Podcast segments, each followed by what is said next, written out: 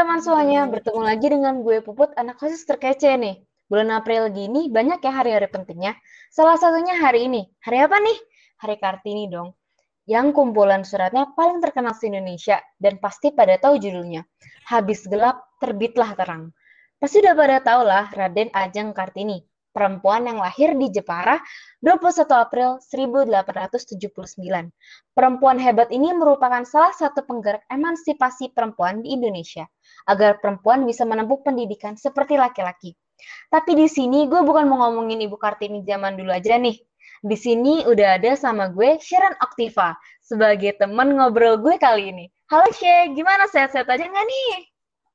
Hai Put, duh lagi nggak betul sehat nih Put. Tapi doain ya biar cepet sembuh. Hehehe. Good good. Semoga kaki lu cepet sembuh ya cek amin. Udah. Udah nih nggak usah banyak terlalu banyak basa-basi aja ya teman-teman. Langsung aja kita ke topik utama. Gue mau kita ngobrolin masalah perempuan di Indonesia. Selama lu hidup 16 tahun bahkan ya 17 tahun di dunia lu pernah nggak sih susah karena gender lu ini Wah pernah lah Put, pastinya kita cewek itu kalau salah dikit aja udah pasti dicap jelek deh. Gue juga tindikan, pasti dibilang, ih Sharon anak nakal. Gue salah dikit pasti dibilang, Sharon mah gak bener, ya gitu sih Put. Tapi ya selama gue gak ngerepotin orang, ya gue tetap ngelakuin apa yang gue suka demi diri gue, bukan demi orang lain. Gitu sih Put. Boleh nih pemikiran lo, keren juga nih. Bisa ya lu kuat kayak gitu? Kalau gue boleh tahu nih, kira-kira lu bisa kuat kayak kayak gini tuh role model lu siapa sih? Terutama perempuan. Kalau gue sih Najwa Shihab sih, Put. Hmm, kira-kira kalau gue boleh tahu nih ya, kenapa lu pilih dia atau beliau sebagai role model lu? Karena beliau tuh ya, Put, kita kan semua juga udah tahu ya, beliau tuh sangat berani banget dalam mengungkap mengungkapkan ketidakadilan di sekitarnya, Put. Seperti kasus korupsi, pencurian dan sos yang waktu itu trending di Twitter, yang COVID itu. Makanya gue jadi ngerasa kayak emang kalau benar itu kenapa harus takut dicaci sama orang lain? Kan kita ngelakuin ya. hal yang benar buat speak ya. up. Gitu sih. Boleh nih pemikirannya, gue suka nih kayak gini nih. Jago juga ya pilihan lo, tapi emang benar sih ya teman-teman. Beliau ini emang kalau ngomong selalu tepat sasaran dan pinter banget dalam jurnalisnya. Padahal seperti yang kita tahu dia adalah perempuan. Selain itu dia juga berani banget mengungkapkan pendapatnya walaupun kadang juga banyak kritiknya kalau gue lihat ya dia tuh juga banyak kritik loh kalau kalian iya, betul. lebih mendalami Najwa Shihab lagi. Gue ada pertanyaan nih um, menurut lo lo berani nggak ngelawan permasalahan gender yang ada di Indonesia? Berani dong Put, udah 2021. Sekarang aja ya, kita bukan dihadapkan permasalahan gender aja, tapi kita juga menghadapi sesama gender bukan cuma yang beda yang sama juga masih suka ngerendahin satu sama lain loh put. Hmm. gue dulu sempat dihadapkan sama orang lebih tua daripada gue. Ya biasa lah suka ngomong gitu. Kamu kok jerawatan sih? Nanti nggak punya cowok loh. Terus tuh ngejawab kayak nggak apa-apa nggak punya cowok aku tetap cantik kok. Karena gue mikirnya cowok yang jerawatan aja bisa dapet cewek cowok yang tindikan aja bisa dapet cewek. Kan cuma tentang bagaimana orang lain memandang kita aja. Gue juga hmm. suka membalas orang-orang yang ngata-ngatain gue itu dengan diem aja. Karena dengan diam gue bisa sampai sini loh put sekarang. Sama hmm. osis terkece gila sih.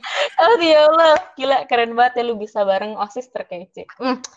keren hmm. nih materians kira-kira kalian berani nggak kayak gini? Sip langsung aja ke topik selanjutnya gue pengen nih dengar pendapat lu tentang stigma di mana cewek yang gak masuk standar kecantikan Indonesia gak bakal punya pacar. Apa menurut lu stigma negatif kayak gitu bisa dihapus dari budaya kita? Ya bisa dong Put, asal kita tuh berani aja buat angkat bicara ke mereka. Tapi ngomongnya santai aja, nggak usah nyolot. Kita nggak usah memaksa mereka tuh untuk melihat kita tuh tinggi gitu put. Jadi dari kitanya juga harus berani buat pede bilang ke mereka yang masih memiliki stigma negatif itu kalau kita tuh bisa lebih kok dari tuntutan mereka. Percaya sama gue cowok bukanlah penentu segalanya tapi diri lo adalah penentu hidup lo sendiri. Nikmati masa muda lo tanpa cinta-cintaan. Kejar-kejaran nilai aja deh sama teman-teman lo dan ngelakuin hal-hal seru sama teman-teman. Gak punya cowok bukan berarti hidup lo gagal kok. Gitu sih hmm. kalau dari gua. Uh, bagus bagus. Pemikirannya menarik nih guys. Jadi SMA itu emang sebenarnya emang wadah untuk kita gimana ya?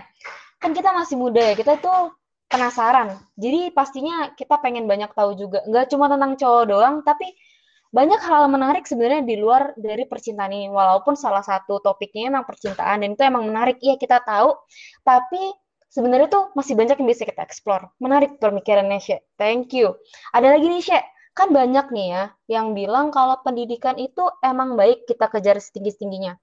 Perempuan pun juga nggak mau kalah dan nggak mau dibodohin juga. Pasti ya. Tapi ternyata Pasti. di beberapa daerah banyak kaum perempuan yang dilihat jelek karena pendidikan mereka di atas laki-laki. Menurut lo tentang stigma negatif itu gimana sih? Gimana ya Put? Ibu Kartini aja memperjuangkan ini semua dan bisa ada hari Kartini ini biar kita para perempuan memiliki kesederajatan untuk belajar seperti laki-laki memiliki hak yang sama dengan pria juga. Ya masa nih udah 2021 nih, masih aja sih mikir perempuan gak perlu pendidikan. Padahal ya dengan memiliki perempuan yang berpendidikan tinggi malah beruntung kan. Memiliki tabungan yang banyak nantinya buat anak dan juga tabungan buat di masa tua nanti. Dan dengan memiliki ilmu yang tinggi, para perempuan yang nantinya cuma dibilangnya kerja di dapur aja, itu mereka bisa ngajarin anak-anaknya pelajaran loh pas sekolah. Hmm. Jadi anak-anaknya pinter. Gitu sih Put, kalau dari gue gimana kalau dari lo? Kalau dari gue ya, hmm, stigma negatif kayak gitu emang sebenarnya gak bisa hilang. Namanya juga emang udah budaya yang emang bener-bener melekat. Tapi itu tuh sebenarnya bisa dikurangi. Nah, teman-teman, Kartini kita yang satu ini menarik banget ya. Gimana? Episode kali ini seru kan? Sebagai penerus Ibu Kartini, kita orang muda, apalagi perempuan, gak harus terus disuruh-suruh aja. Belajar dari sekolah dan pengalaman untuk bisa menjadi orang yang sukses itu penting banget. Ada baiknya stigma negatif yang menurut gue ya banyak banget tersebar di budaya kita, bahkan masih ada di internet, ada baiknya untuk dikurangi. Seperti kata gue tadi. Ingat gak sih perempuan dipanggil betina? Senangkah dipanggil dengan sebutan seks perempuan untuk hewan? Ingat gak sih di mana ada masa kita mau dipanggil cantik dengan rambut yang harus lurus, wajah yang harus putih, muka harus mulus, tubuh harus langsing manja, nggak boleh terlalu kurus atau gemuk. Enak kan ya lama-lama digituin, enak nggak lu sih digituin sih? Dibilang enak kurus banget sih lu sih. Enak banget ya. Padahal tubuh kita ya, tiap tiap tubuh manusia ini tuh punya ciri khasnya masing-masing dan semua itu cantik. Nah, Ayo Materians, jadilah generasi penerus yang lebih cerdas. Jangan lupa ucapkan terima kasih untuk Ibu Kartini dan perempuan-perempuan yang sudah berjuang untuk hidup kita. Cukup sampai di sini aja ya episode podcast MD kali ini. Gue Puput Kece Badai, pamit undur diri. Bye-bye. Ayo Syek, bye-bye dulu Syek. Dadah. Bye-bye. Terima kasih Sharon. Bye-bye. Sama-sama.